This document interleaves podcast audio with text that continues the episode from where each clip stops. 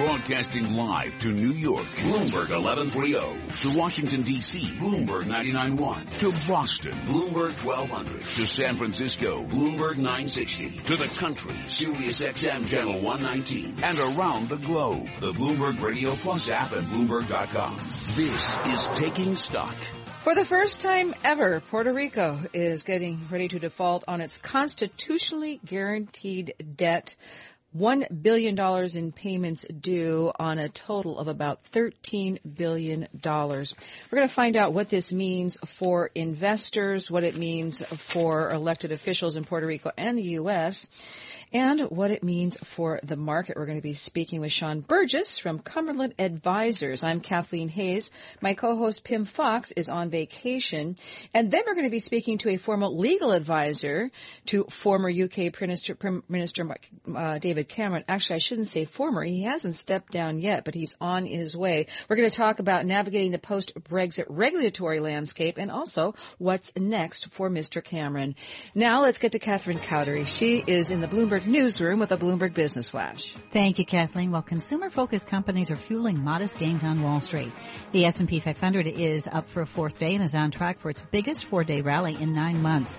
There's speculation that central banks will act to limit the fallout from the UK's vote to leave the European Union.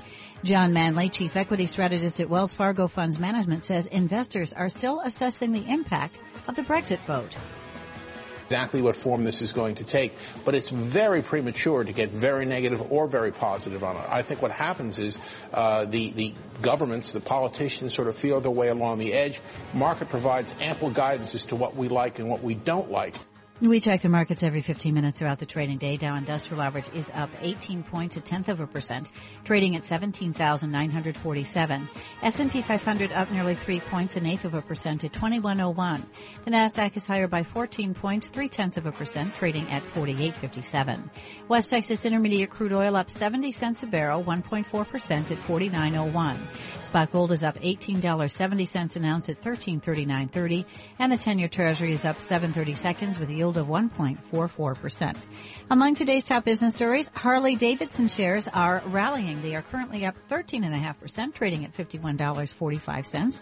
There's speculation that KKR is preparing a bid for Harley Davidson of $65 a share.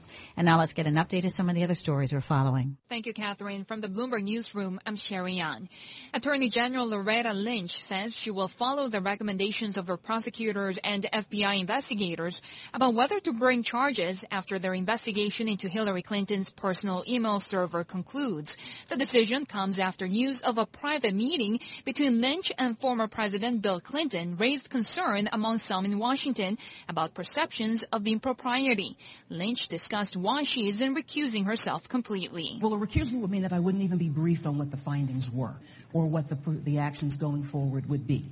Um, and while I don't have a role in those findings, in coming up with those findings or making those recommendations as to how to go forward, I'll be briefed on it, and I will be accept, accepting their recommendations. Lynch says the questions concerning her meeting with Clinton are fair. The FBI is marking the 20th anniversary of the terrorist bombing of the Khobar Towers in Saudi Arabia.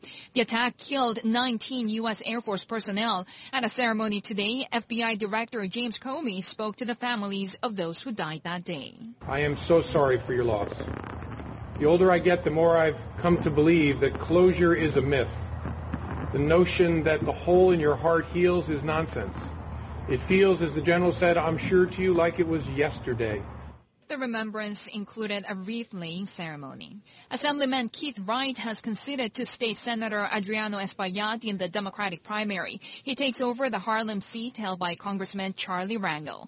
Global News 24 hours a day powered by more than 2,600 journalists and analysts in more than 120 countries. From the Bloomberg Newsroom, I'm Sherry Yan. This is Bloomberg. Catherine?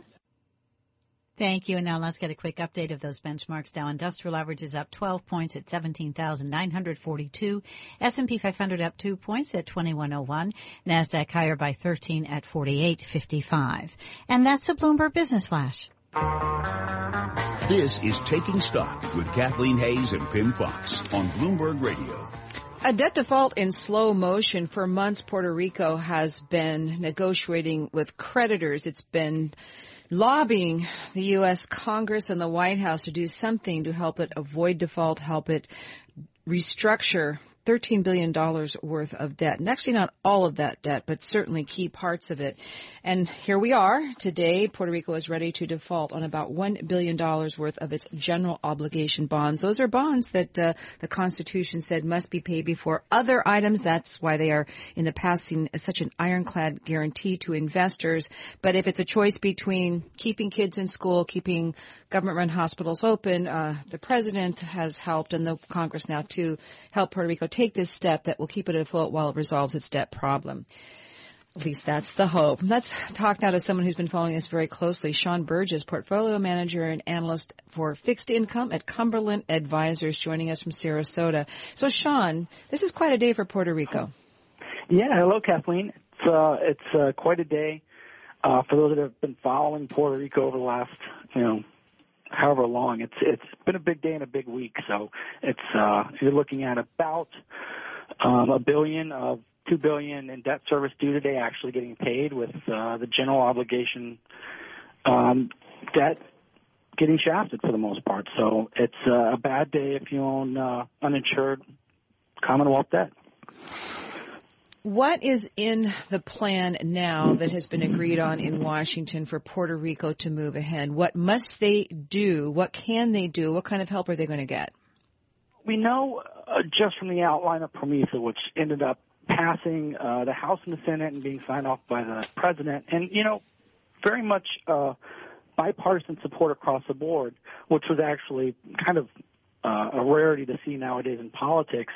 Um, it was kind of reassuring to see that the federal government here is now going to step in and really provide some clarity and some direction for the Commonwealth because it seemed like, you know, they were just kind of in a boat afloat with no means to do anything. And what PROMESA really does is it uh, establishes a seven-member control board, which will oversee their budget and their spending, and allow them the ability to restructure some of their debt and that's really where what is key in, in this. It gives them um, the ability to look at their debt and to be able to pay, you know, hopefully what they can afford to, and you'll see cuts across the board. But uh, it should hopefully put them in a better position going forward, and that's why, you know, we're we're pretty optimistic to see this.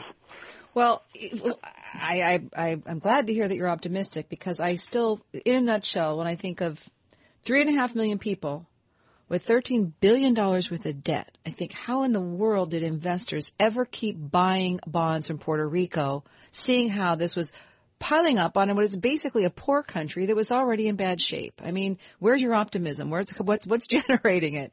You know, it's a, it's a very valid point because when you look at it, about half the island is was below the poverty line, and you know, investors for decades, and and the island itself is at fault as well because what you know, what they didn't do with that money was really look at improving their infrastructure, their, you know, accounting techniques, or their, really any of their internal mechanisms. They just kept borrowing and investors for decades just kept lending them money. You know, it was triple tax exempt, got put into funds and, and everywhere else, and it offered higher yields than typically what okay. you could find. So, you know, investors just were kind of you know, at fault here as well. Well, I guess maybe they thought the government would step in as it has, yeah. but of course, as you point out, the owners of the general ob- obligation bonds are not getting paid. I have a question from a listener who's a financial advisor and, and advises his clients to buy various kinds of bonds. Is it true that these bonds are held by hedge funds in which some are related to New York City teacher pension funds? Uh, well, we know Puerto Rico is held really across the board. Um, a, a, large percentage is actually held by island residents and, and on island banks. Uh, large percentages are held by mutual funds. I mean, you can find Puerto Rico in really places that you really wouldn't think you could. For instance, you know, not to not to pull any fund under the mud, but Rochester's fund, uh, Rochester Fund actually held a large percentage of Puerto Rico in it for a long time, and it's really once it re- all this came to light with Puerto Rico. Really, people started to take a look. But you can find Puerto Rico and you know all kinds of well, uh, places in portfolios. So for investors, uh, they, they, if you're, are you, do you, would you say to people beware of the general obligation bonds you buy now? Uh, don't buy Puerto Rico. Are there some deals now in Puerto Rico because they've hit bottom and people have hope this will be resolved? What are you, what are you buying for your clients? What are you advising clients at Cumberland? Yeah, our our stance has always been to avoid uninsured general or uninsured Puerto Rico debt, just because there was so much murkiness, and there still is.